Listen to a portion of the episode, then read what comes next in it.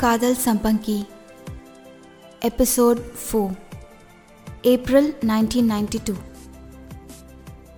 விட்டலின் வீடு ten thirty AM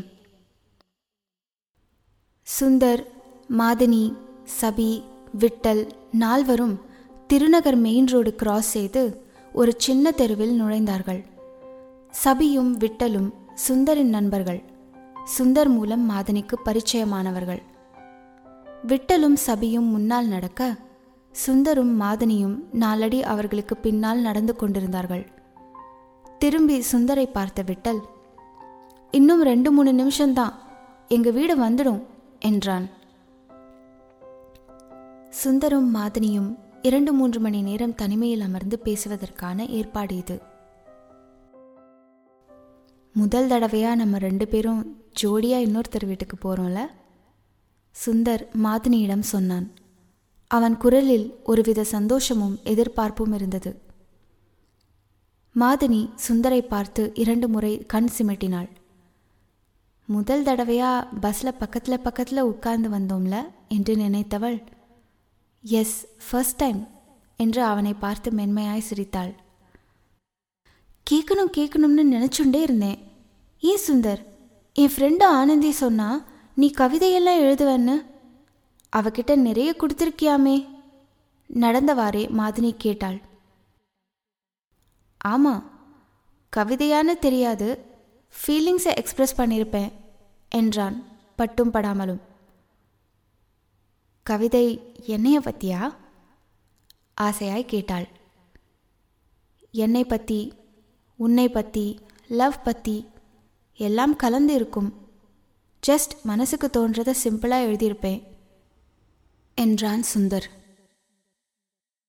ஏன் என்கிட்ட இது வரைக்கும் சொல்லலை? ஏன் என்கிட்ட கொடுக்கவே இல்லை? மாதினி ஆச்சரியமும் கோபமும் கலந்ததாய் கேட்டாள். என் கவிதையில எல்லாம் உன்னைய பற்றி நம்மளை பற்றி தான் எழுதியிருப்பேன். நம்மளுக்கே குழப்பமாக இருக்குது நமக்குள்ளே இருக்கிறது இன்ஃபேக்சுவேஷனா என்னன்னு.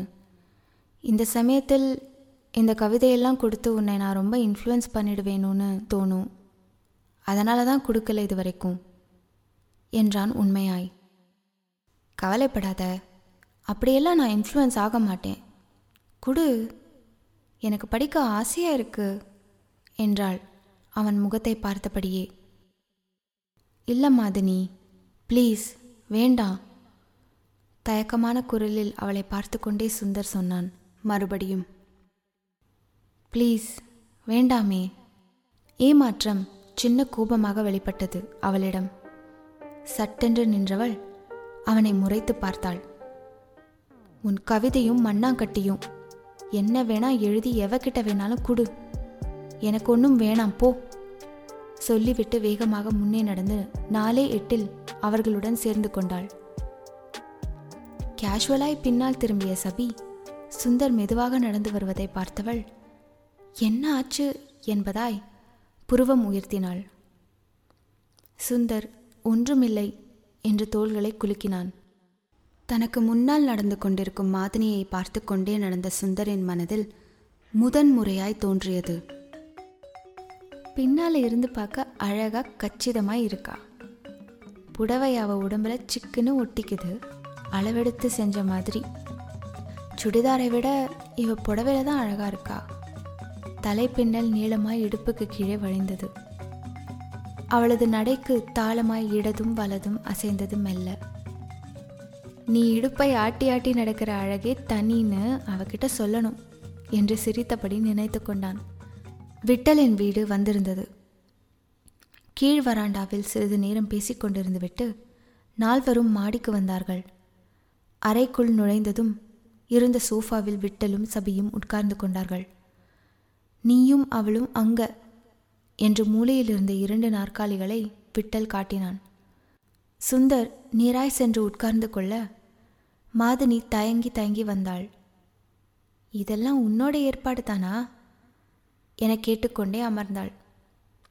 எனக்கு எதுவுமே தெரியாது மாதினி என்றான் உண்மையாய். அவனே தொடர்ந்தான். நான் கவிதையை கேட்குறாளே என்ன பண்ணுறதுன்னு யோசிச்சு பதில் சொல்கிறதுக்குள்ள ஏன் பேசாமல் டக்குன்னு வேகமாக முன்னாடி போனேன் என்று கேட்டான் புன்முறுவலுடன். அப்படித்தான் போ என்றவள். நிஜமாவே உன் கவிதையை படிக்க தரமாட்டியா? ஆசையா இருக்கு தலையை சாய்த்து மென்மையாக சொன்னாள். அவளை பார்த்து மெதுவாய் தலையசைத்தான்.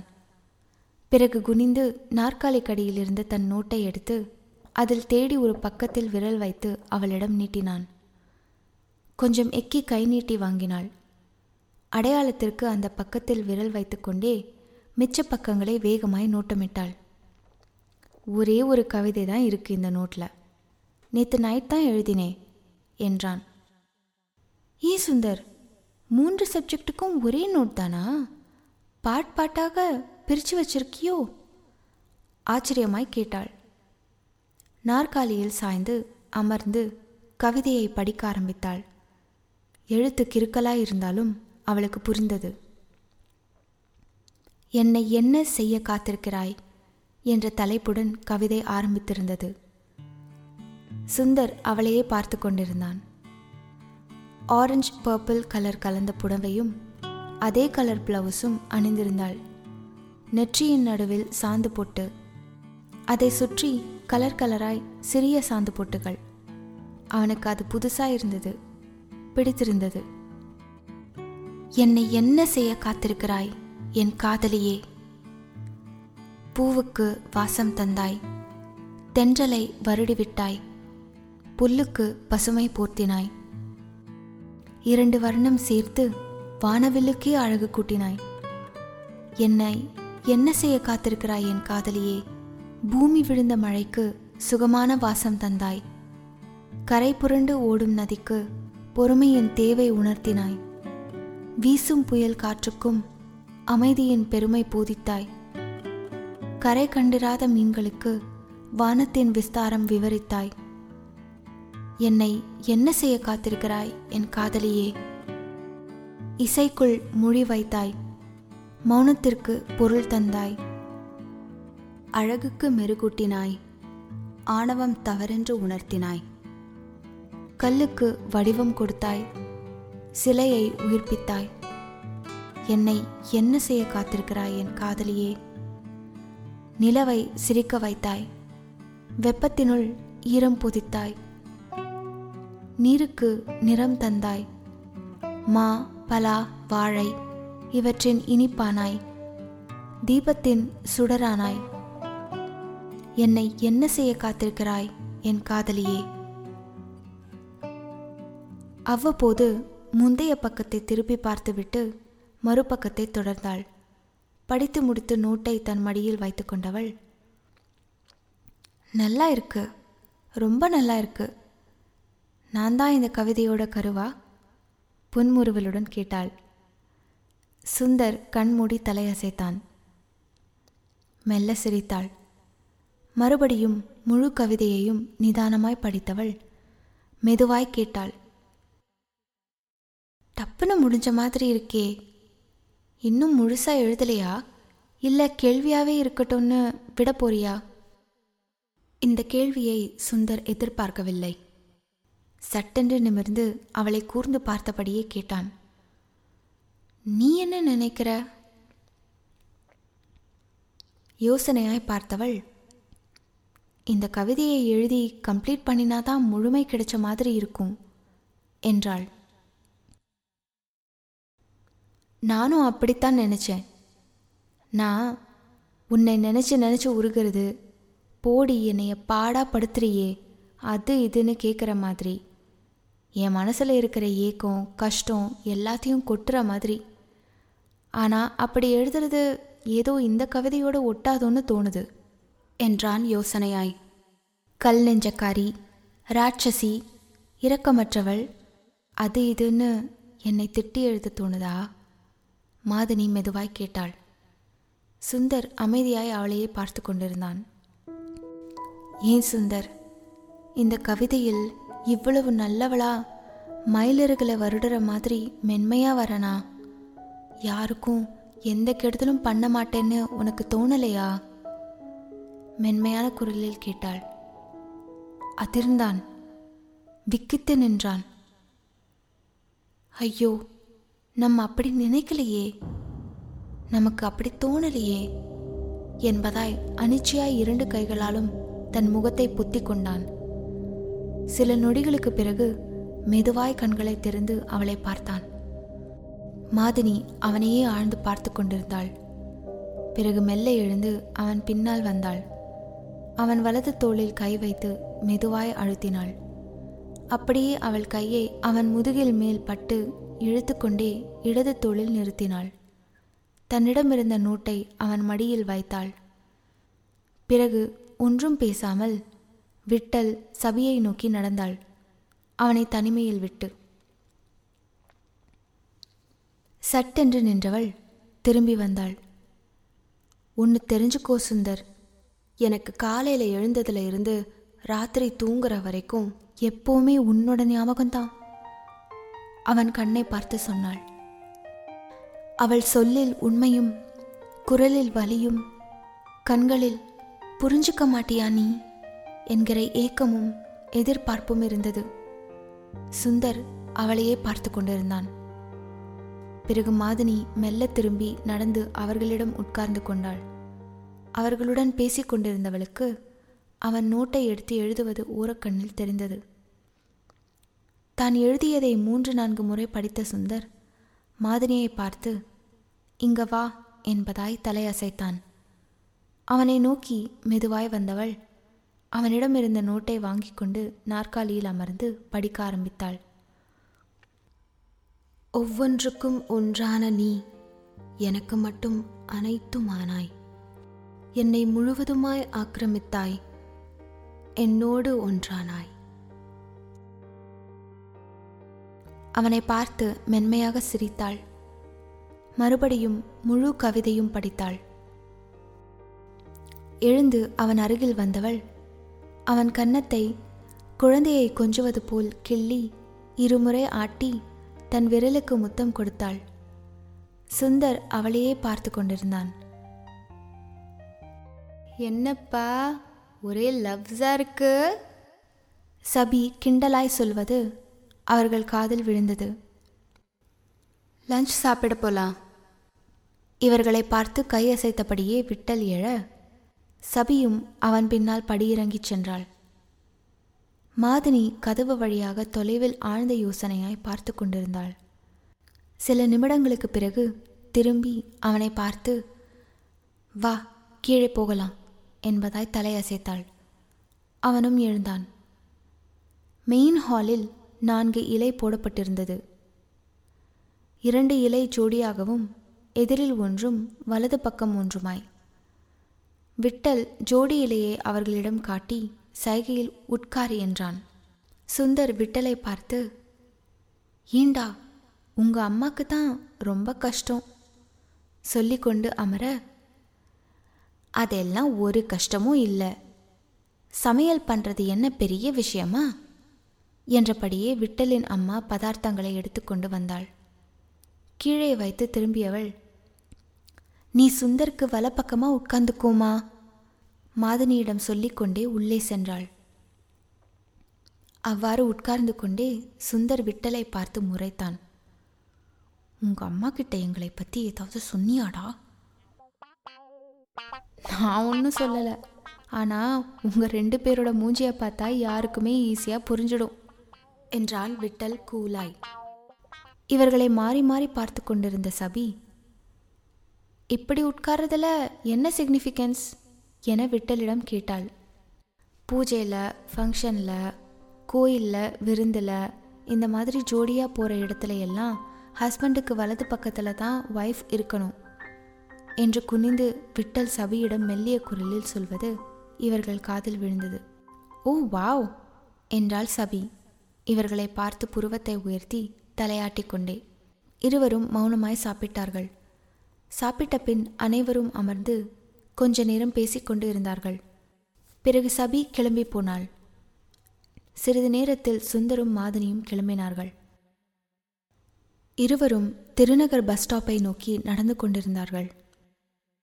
ரொம்ப வெயிலா இருக்குல்ல? சொல்லிக்கொண்டே மாதினி தன் புடவையை தலைக்கு மேல் போர்த்தி கொண்டாள். என்ன சுந்தர்? பேசாம உம்முன்னு வர? என்று மாதினி கேட்க அவன் ஒன்றுமில்லை என்பதாய் தலையாட்டினான். நீ எழுதின கவிதையெல்லாம் தரியா? கொஞ்சலாய் கேட்டாள். நாளைக்கு காலேஜில் தரேன். எட்டு பத்து இருக்கும் என்றான். அவள் மெதுவாய் கேட்டாள். எல்லாமே நம்ம அஃபேர் ஆரம்பித்ததுக்கப்புறமா அவன் ஆமாம் என்று தலையை ஆட்டினான். ப்ளீஸ் இன்னும் நிறைய எழுது என்றாள் சிரித்துக்கொண்டே. அவனும் சிரித்தான். மௌனமாய் நடந்தார்கள். நீ இன்னைக்கு அந்த கவிதையை முடிச்சிருந்த விதம் அந்த சென்டிமெண்ட் ரொம்ப நல்லா இருந்தது. மனசுக்கு ரொம்ப பிடிச்சிருக்கு என்றாள். அவன் நடந்து கொண்டே அவளை பார்த்தான். தலையசைத்தான். அவள் மெதுவாய் கேட்டாள் என்னோட வார்த்தை தான் உன்னை இன்ஃப்ளூயன்ஸ் பண்ணிச்சா? அந்த கவிதையோட பர்டிகுலர் எண்டிங்க இல்லை என்று தலையசைத்தவன் மெதுவாக சொன்னான். தெளிவுபடுத்துச்சு. அவள் மென்மையாய் சிரித்தாள். அவனும் ஆம் என்று ஆமோதித்தான் அவளை பார்த்து கொண்டே விட்டல் ரொம்ப நல்ல பையன்ல? எனக்கு அந்த மாமியை ரொம்ப பிடிச்சிருக்கு. மென்மையா சாந்தமா மங்களகரமா எல்லாத்தையும் தெரிஞ்சுண்டு அமைதியா என்றாள். சிறிது மௌனத்திற்கு பிறகு நமக்கு கல்யாணம் ஆனவுடனே இவங்க கிட்ட வந்து நிச்சயம் ஆசீர்வாதம் வாங்கிக்கணும் சுந்தர். என்ன சரியா? என்றாள் ஏதோ யோசனையாய். டக்கென்று அவன் நின்றான். அவளும் அதிர்ந்து நின்றாள்.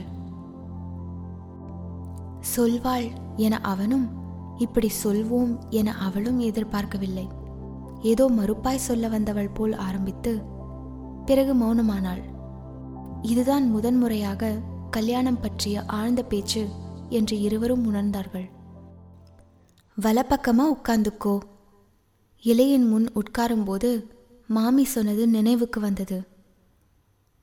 மாமி ஆல்ரெடி நம்மளை ஆசிர்வாதம் பண்ணியாச்சு மாதினி சுந்தர் மெதுவாய் சொன்னான். அவளும் அதை ஆமோதிப்பதாய் அவனுக்கு வலதுபுறம் வந்தாள். மௌனமாய் நடக்கத் தொடங்கினார்கள். அடுத்த பஸ் ஸ்டாப் வரைக்கும் நடக்கலாம் என்று சுந்தர் கூற மாதனியும் உடனே சரி என்றாள். அவனுக்கு வலதுபுறமாய் ஜோடியாக நடப்பதற்கு அவள் மனது ஆசைப்பட்டது. தோல் உரச உரச நடந்து வருவது ஏதோ சொல்லத் தெரியாத சந்தோஷமாய் இருந்தது. பூ வாங்கிக்க தாயி. குரல் வந்த திசையில் இருவரும் ஒன்றாய் திரும்பினார்கள். அம்மன் கோவில் வாசலில் ஒரு நடுவயது பெண் பூக்கடை வைத்திருந்தாள். மல்லிகைப்பூ ஃப்ரெஷ்ஷாய் பந்து பந்தாய் மும்முரமாய் தொடுத்துக்கொண்டே மறுபடியும் பூ வாங்கிக்கம்மா என்றாள். சுந்தர் எனக்கு நீ வாங்கித் தரியா? மாதனி மலர்ந்து கேட்டாள் குழந்தை போல். அவன் சந்தோஷமாக பூக்கடை நோக்கி நடக்க ஆரம்பிக்க இரு என்று மாதினி அவன் கையை இழுத்தாள். சட்டென்று அவள் முகம் ஏமாற்றமாக மாறியிருந்தது.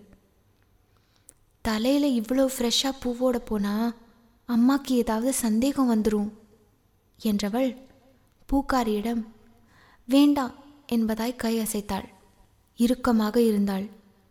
சில நொடிகள் பூவையே பார்த்து கொண்டிருந்தவள் நடக்கத் தொடங்கினாள்.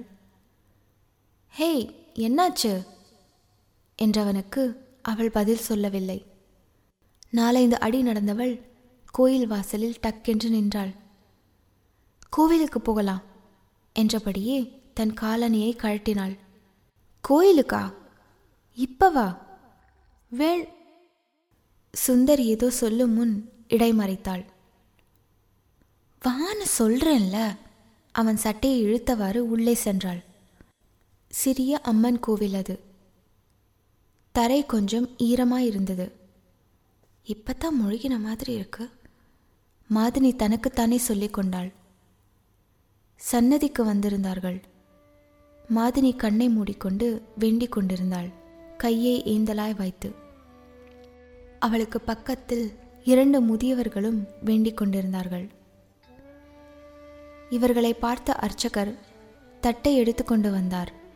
அதில் குங்குமமும் விபூதியும் இருந்தது. ஸ்லோகத்தை முணுமுணுத்துக்கொண்டே அவர் சுந்தரை பார்த்து விபூதி எடுக்கும் முன் மாதினி டக்கென்று நகர்ந்து சுந்தருக்கு வலப்பக்கம் வந்தாள். அதை கவனித்த அவர் குங்குமத்தை எடுத்து அவள் கையில் தந்தார். சுந்தரை பார்த்தார். திரும்பி மாதினியை பார்த்து கொஞ்சம் வெயிட் பண்ணு என்பதாய் சைகை காட்டினார். நகர்ந்து சுந்தர் மற்றும் இருவருக்கும் விபூதி தந்தார். திரும்பி உள்ளே சென்றவர் அம்மன் மேலிருந்த ஒரு கன்னிப்பூவை எடுத்து அம்மனின் பாதத்தில் வைத்தார். ஸ்லோகம் சொல்லிக்கொண்டே அதை எடுத்து திரும்பி மாதினியை நோக்கி வந்தார். ஷேமமா இருமா? எல்லாம் அம்பாள் பார்த்துப்பா சொல்லிக்கொண்டே அவள் கையில் பூவை கொடுத்தார். மாதினி இரு கையால் வாங்கி கண்ணில் ஒத்திக்கொண்டாள்.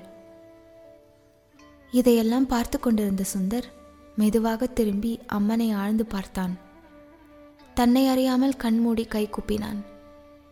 அம்மன் கருணையோடு புன்னகைத்தாள். வா போகலாம். என்பதாய் மாதனி சுந்தரின் தோளில் தட்ட காலனி இருக்கும் இடம் நோக்கி நடந்தார்கள். நல்ல மனுஷா மாதனி தனக்குத்தானே சொல்லிக் கொள்வது மாதிரி சொன்னது சுந்தர் காதில் விழுந்தது.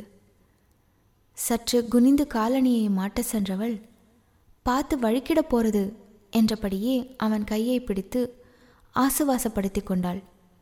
ஒருவரை ஒருவர் தாங்கிக் கொண்டார்கள். மாமி பூக்காரம்மா அர்ச்சகர் எல்லாரும் அவரவர் பாணியில் தம்மை ஆசீர்வதித்ததாய் உணர்ந்தார்கள் இருவரும். கோயிலில் அம்மன் புன்னகைத்து கொண்டிருந்தாள். பஸ்ஸில் பழங்கானத்தம் வந்தார்கள். அங்கிருந்து இரண்டு நிமிடம் நடந்து வசந்தநகர் பஸ் ஸ்டாப்பில் காத்திருந்தார்கள். மற்ற பஸ் எல்லாம் வருது. இந்த செவன்டி த்ரீ மட்டும் வரவே மாட்டேங்குது. என்றாள் எரிச்சலுடன். மறுபடியும் மணி பார்த்தவள் ஐயோ ரொம்ப டைம் ஆச்சு. அம்மா கவலைப்பட போறாங்க என்று முணுமுணுத்தாள். என்னாச்சு மாதினி? ஏன் ஒரு மாதிரி இருக்க? என்றான் சுந்தர். சிறிது நேரம் தரையையே யோசனையாய் பார்த்து கொண்டிருந்தவள் எனக்கு எங்க அப்பா அம்மாவோட மனப்பூர்வமான ஆசீர்வாதம் நிச்சயம் வேணும் சுந்தர் என்றாள் நிமிர்ந்து அவனை பார்த்தபடி. என்ன சொல்வதென்று தெரியாமல் சுந்தர் மௌனமாய் தலையசைத்தான். தொலைவில் பஸ் வந்து கொண்டிருப்பதை சைகையில் காண்பித்தான். பஸ் ஏறும் முன் இன்னைக்கு நல்லா இருந்துச்சுல? ஜோடியா ஜாலியா? என்று அவனை பார்த்து சிரித்தாள். மறக்காம உன் கவிதையெல்லாம் கொண்டு வா. சி யூ என்றாள். சரி டேக் கேர் மாதனி என்றான் Sundar. End of episode four காதல் வளர்கிறது.